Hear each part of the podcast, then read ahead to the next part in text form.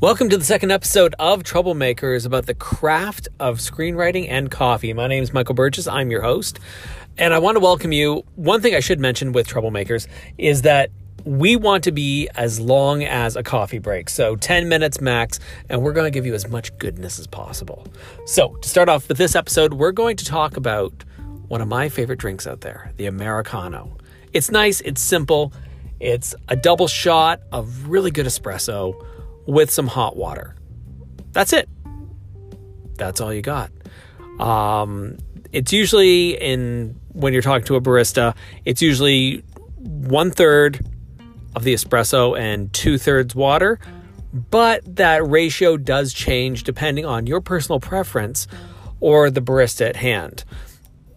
You should never have anything more than two thirds of water because after that it starts to really lose its potentness and you're really just getting a muddy hot water coffee solution, which I don't know about you, I'm really not the biggest fan of.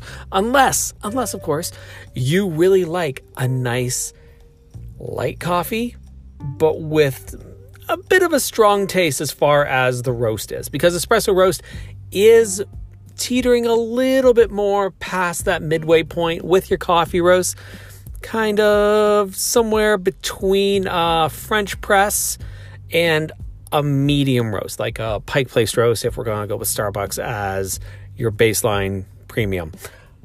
So, yeah, so the Ameri- Americano, so good. I don't find you need to add anything to it um, because you do have the three different textures of that espresso. You got the crema in there, it's a little bitter. Uh, you've got your bass, which is your strongest, and you've got that nice mellow body right in the middle. Take it as you will.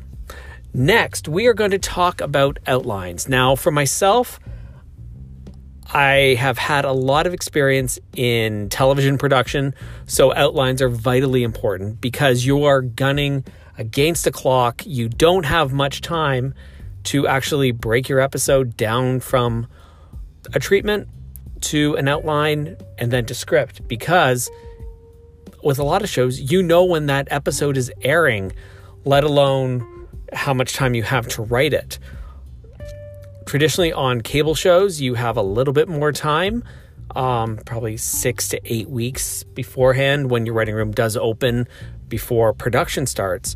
But when you're doing a big network show, on one of the major networks, you don't have much time. And most of the series orders are 22 episodes. So you're trying to just get as much writing done as quality as you possibly can to the showrunner's liking.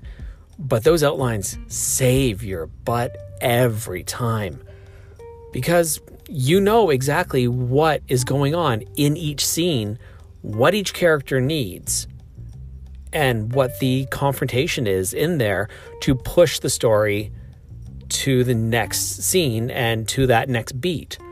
So I cannot really write anything that is episodic without having some sort of outline to go by. For features, totally understand you may not use an outline, but in my experience, it does help me, especially somewhere in that 50 to 70 page um, spread because I can get stuck in there a lot if I don't have some clear idea of where I'm going. That's episode two. I hope you liked it. Uh, I hope you got something from it. I would love to hear your feedback. Thanks again to our friends at Anchor FM for sponsoring this episode and putting it out there on all the major platforms.